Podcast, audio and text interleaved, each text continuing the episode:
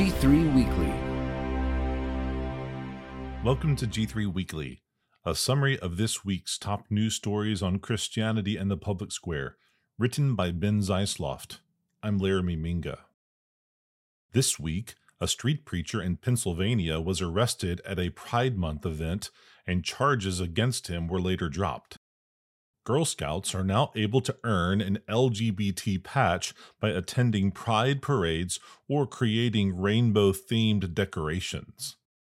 Meanwhile, the Christian and Missionary Alliance voted to permit the classification of women as ordained ministers. Street preacher arrested at Pride event in Pennsylvania.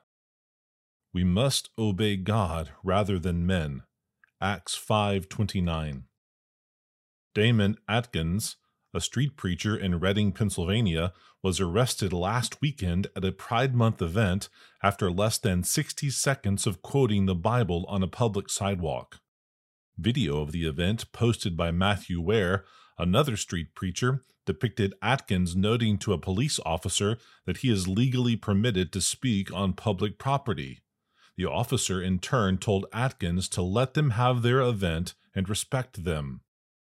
Atkins responded that people who are in hell were cheering for the street preachers as they proclaimed the gospel, a reference to the account of the rich man and Lazarus, the preacher said in an interview with the Lancaster Patriot.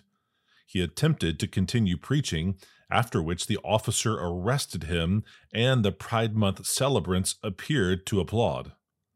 The office of the Berks County District Attorney said in a statement days after the incident that charges of disorderly conduct initially filed against Atkins had been dropped. Girl Scouts allowed to earn LGBT patches. When pride comes, then comes disgrace. But with the humble is wisdom. Proverbs 11:2. Girl Scouts were encouraged to earn Pride Month patches according to a document published by the youth organization. Girl Scouts, which is open for participants between kindergarten and 12th grade, released the document to troop leaders and parents, contending that a celebration of Pride Month would help students acknowledge the diversity, heritage, and contributions of our multicultural communities. Volunteers were told to create an atmosphere of acceptance and inclusion for students regardless of sexual orientation, as well as ethnicity, religion, or political beliefs. The document, which cited a number of LGBTQ entities which supported so called gender transition surgeries for minors, informed volunteers that Girl Scouts could earn a Pride Month patch by completing activities such as making a rainbow flag, attending a pride parade with their family or troop, reading a book by a homosexual or transgender author, or creating artwork about how families come in all shapes, sizes, and kinds. Christian and Missionary Alliance votes to ordain females. I do not permit a woman to teach or to exercise authority over a man. Rather, she is to remain quiet. 1 Timothy 2:12. The Christian and Missionary Alliance an evangelical denomination with some 2,000 churches across the United States, voted at a general council meeting to allow the ordination of females.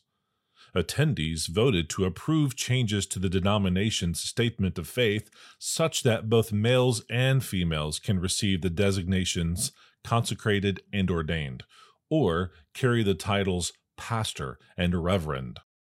Eldership in churches, however, continues to be limited to lead pastors, elected lay elders, and other male members of the licensed ministry staff.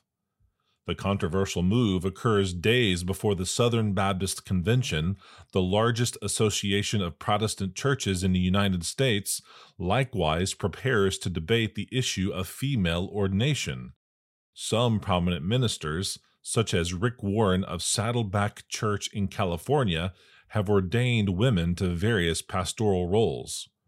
Mike Law, a pastor at Arlington Baptist Church in Virginia will submit an amendment clarifying that a congregation with a female pastor of any type cannot be deemed in friendly cooperation with the denomination in accordance with the Baptist Faith and Message doctrinal statement.